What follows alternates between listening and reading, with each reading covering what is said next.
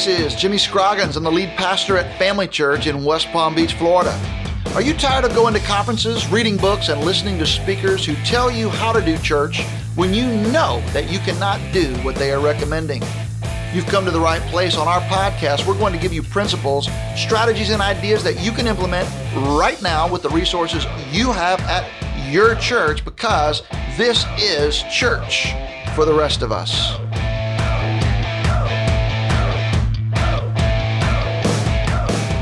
All right, welcome to Church for the Rest of Us. We're glad to be with you guys again during the corona apocalypse. Things are changing fast and there's a lot going on.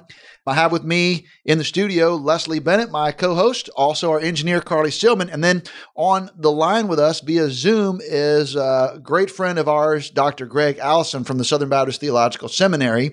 And Greg, welcome to Church for the Rest of Us. Thanks, Jimmy. Thanks for having me on. Well, it means a lot that you share this time with us. Leslie, you and I have had some opportunity to read Greg's book. We've had an opportunity to talk about it with our team here at Family Church. Mm-hmm. And I just be curious, you're a student at the Southern Baptist Theological Seminary, distance learning. Tell me what your thoughts are as you got to meet him, hear him speak, and read his book. Well, it was a lot of fun to meet him, and I do look forward to taking a class from him. And the book was fantastic and really helped us think through multi site in a different way and helped us look really look at the things I forget the words you use exactly in your book, Dr. Allison, but the things that are foundational, the things that are core, the things that are like sort of optional, and then things are like do not do these things. So that was really an exercise that was beneficial to our team and that we were able to implement into a template that we put together when we talk about how we launch different campuses. So thank you. Oh, you're very welcome. I remember I learned uh, multi-site from the best, the man who's seated to your right. That's right. So he was doing this long before I even came on board. Probably uh, severely overstating right there, but glad to be in the conversation anyway. hey, Greg, why don't you talk to us a little bit about that, about your journey into multi-site? Because you're a theologian, you have a certain bent and a specialty in the area of ecclesiology. How did you get into the multi-site conversation? Great. Yeah. I moved to Louisville, Kentucky and joined the faculty at uh, Southern Seminary in 2003 and I befriended Daniel Montgomery, who was then the lead pastor of Sojourn Community Church. In 2007, he contacted me and said, I'd like you to facilitate a course for Sojourn leaders, a course on multi site churches. And I said, Daniel, I don't know much about multi site churches. I don't even know if I believe in them. So I'm not sure if I should say yes. And he said, I really want you to facilitate this class. And that was my foray into multi-site churches. It was doing some research, reading the book, The Multi-Site Church Revolution, interviewing people like you, Jimmy, in terms of leaders of this movement. And uh, 2007, we did this class. We wrote up a report, put it into the archives at Sojourn Community Church. And then two years later, Daniel recontacted me and he said, I'd like you to come to Sojourn. I'd like you to be part of the midwives team that helps launch Sojourn East. And so I got in on the ground level back in 2009 at our first campus. It's now an interdependent church of the collective. So uh, that's pretty much how I got involved in it beginning in 2009. Now, did you change your mind? Because it seemed to me you were kind of on a journey when we were having our conversations, and you, at first, it kind of seemed to me that you were tolerant but not really positive. And then somehow along the line, it seemed like, well, you became an elder at a multi site church. So I'm just curious about that journey yeah, I've gone from not knowing anything about it to being somewhat tolerant to saying this actually works, then to exploring some of the biblical foundations. I think the early church was multi site with the uh, church members gathering both in the temple in a large group and also in congregations in disciples' homes. That was also the church. And so as I looked at more of the biblical and theological foundations, I became more convinced and I also see what we would call with the blessing of God in expanding this movement and being able to reach tens of thousands, hundreds of thousands of people with the good news, disciple them, incorporate them into these local churches for the flourishing of the good news. Well, Greg, as you've kind of walked that pathway, you actually ended up writing this book that we've talked a little bit about. Tell our listeners about your book. So, I co authored the book called Multi Church co-authored that with my good friend Brad House, uh, multi-church exploring the future of multi-sites. So, as we did some research into multi site churches, we found out that there are about 5 million worshipers in multi site churches, about 8,000 or more multi site churches just in the United States. About 9% of Protestant churchgoers are involved in multi site churches. That's a pretty significant movement. And so we wondered now that multi site churches have developed pretty much an establishment in the, at least North American scene, what might be the future of these multi site churches? We interviewed pastors in campuses or various sites and said, you know, what are your greatest joys? And also, what are some of your greatest frustrations in doing video venue or being campus pastors, occasionally preaching in your sites and all? And we discovered that probably 70 to 80% of these leaders were chomping at the bit to preach more and lead more. And so we proposed this new model called multi church, more independent congregations or churches, still connected very closely. So there's an interdependence part of this as well, but giving more responsibility in terms of preaching and leading to the leaders at these individual congregations. That also gives them the opportunity to contextualize their congregations, their churches in very different demographic areas. I think that's a fascinating concept. And I know that you guys are actually pioneering that and actually trying to do that at Sojourn. So I'd be interested if you'd be willing to share just kind of how that's going and what you see as you've in my view, you kind of came up with a model theoretically, and then you guys just dove into it and started trying to do it. Like, you know, most of the time these models emerge, and then you study what succeeded you guys came up with the model kind of theologically first, it seemed to me, and then you're going for it. So I've been really kind of watching all of this and with tremendous admiration. And I'm curious as to if you'd share how you feel like it's going. I think we're in a very good spot at Sojourn Community Church. We have five congregations in what we call our collective. We're about to add a sixth congregation. The idea is we want to do life and ministry together as interdependent churches. And so each church has its own budget, has its own leadership team, has its own vision, has its own worship and things like that. We don't do video at all. So each one is independent and yet they're connected in this interdependent way. We do share a good number of resources. We also preach through the same sermon texts. We do uh, some other cooperative ventures like missions. And I think we've got a good balance of contextualizing each congregation in its demographic area with its peculiarities and particularities, and yet also doing life and ministry together is five, soon to be six congregations.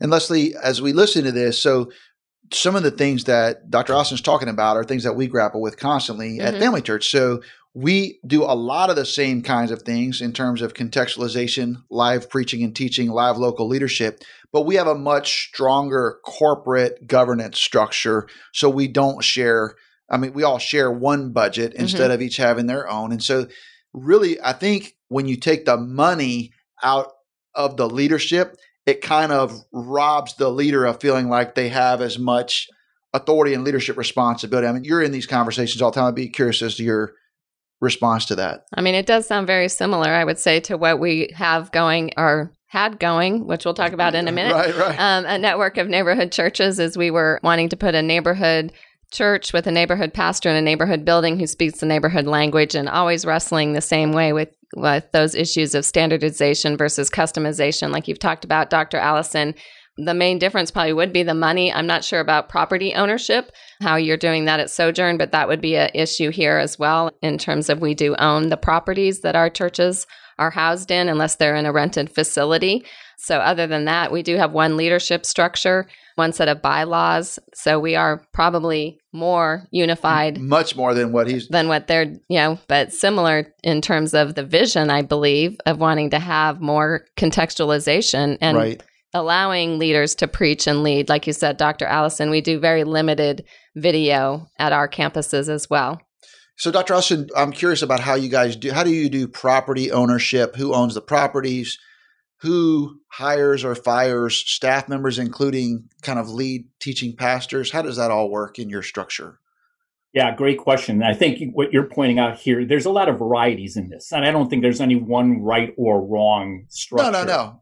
And we're all working through this, aren't we? Yeah. Uh, so we have, in addition to our five, nearly six congregations, we also have a 501c3 corporation called Sojourn Collective. And we hold all the properties, we hold all the money, but we have no authority over the local congregations. It's like a holding company.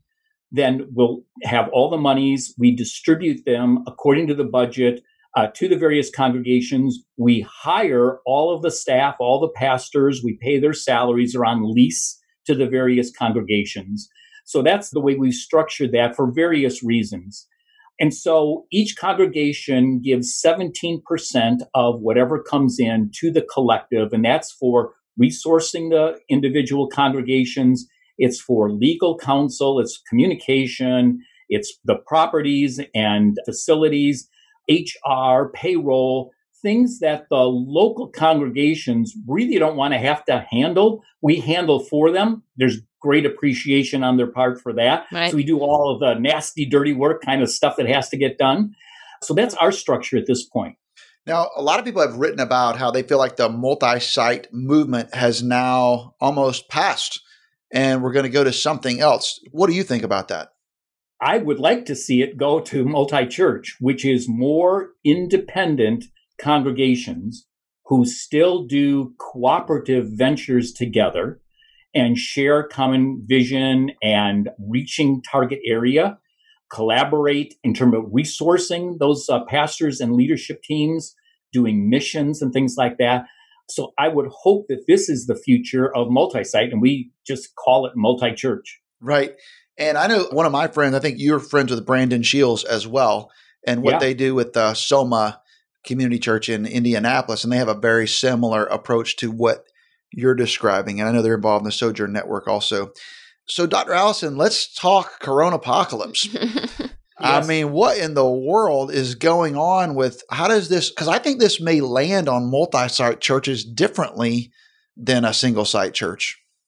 I think that multi site churches find themselves in an advantageous position in terms of videoing their Sunday morning worship services.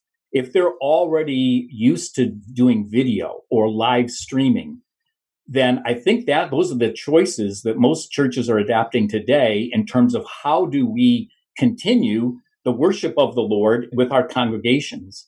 And so I think there's an advantage that multi site, multi churches have simply because of the video venue. Having said that, I think all churches are wrestling with how do we do community groups? How do we keep our kids engaged? What about youth group meetings?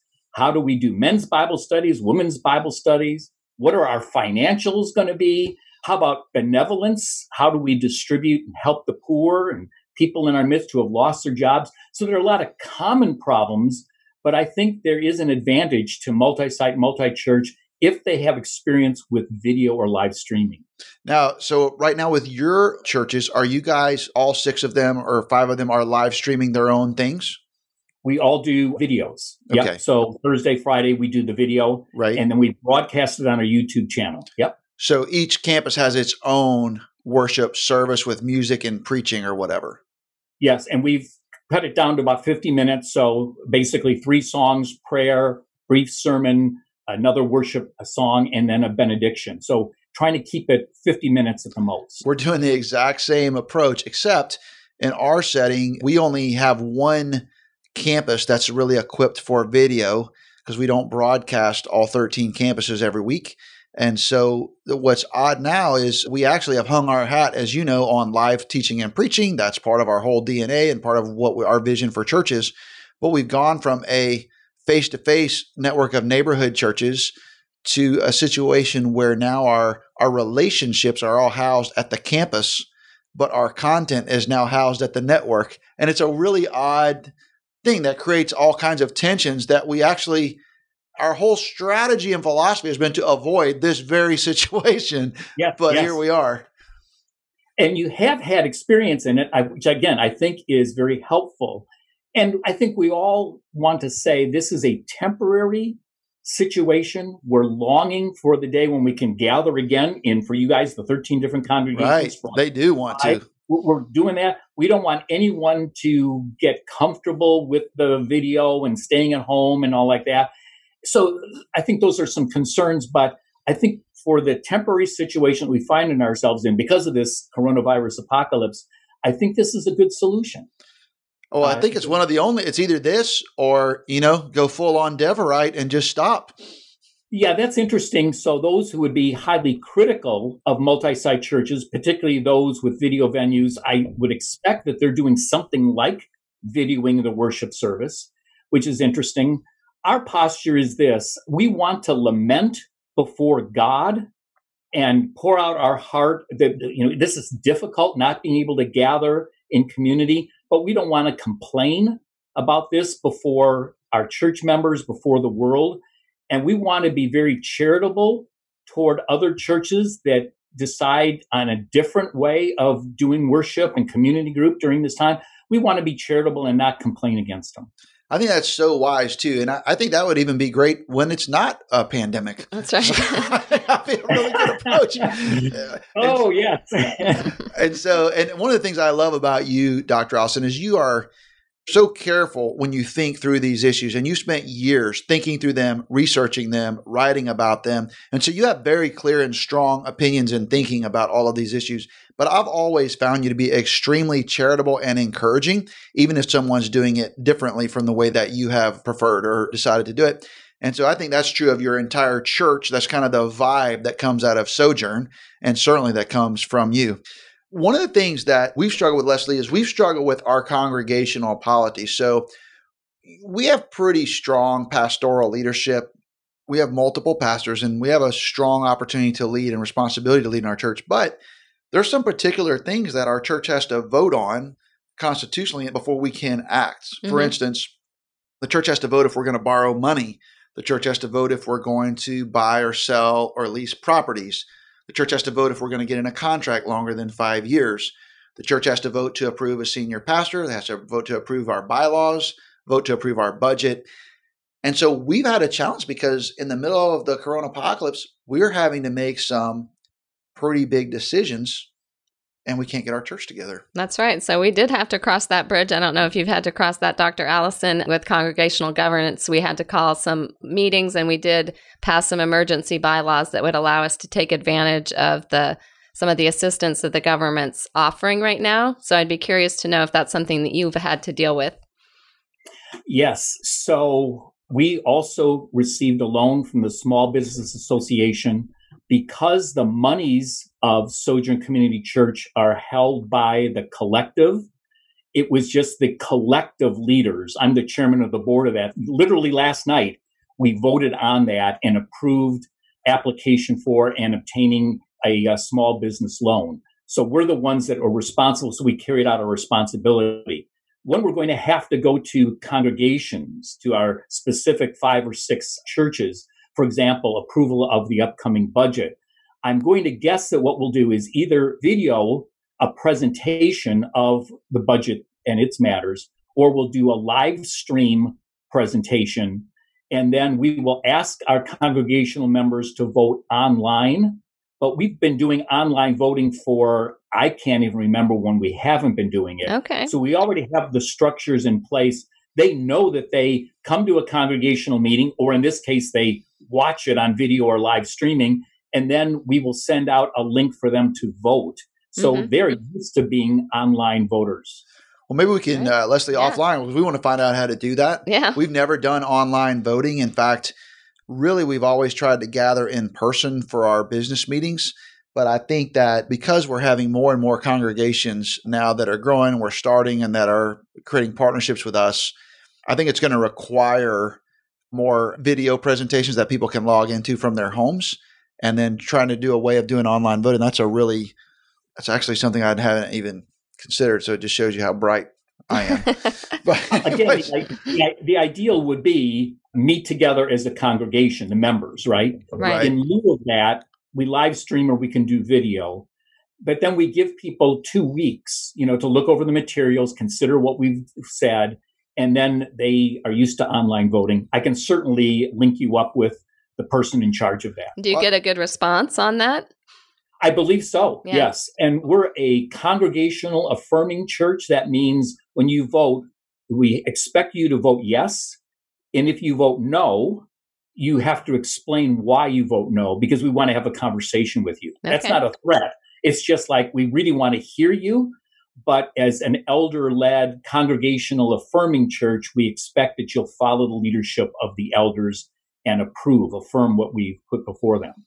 Yeah, I like that. We have a similar kind of a, a model in that regard. But I have one more question, Dr. Allison. So there's all kinds of ecclesiological issues, and I appreciate your desire to be charitable, but some of the things that churches are wrestling with, and we all come down, as you said, you know, different places, but things like what can or should be done via video and what should not. And just full disclosure, so we've done baptisms in this time and we've done the Lord's Supper in this time.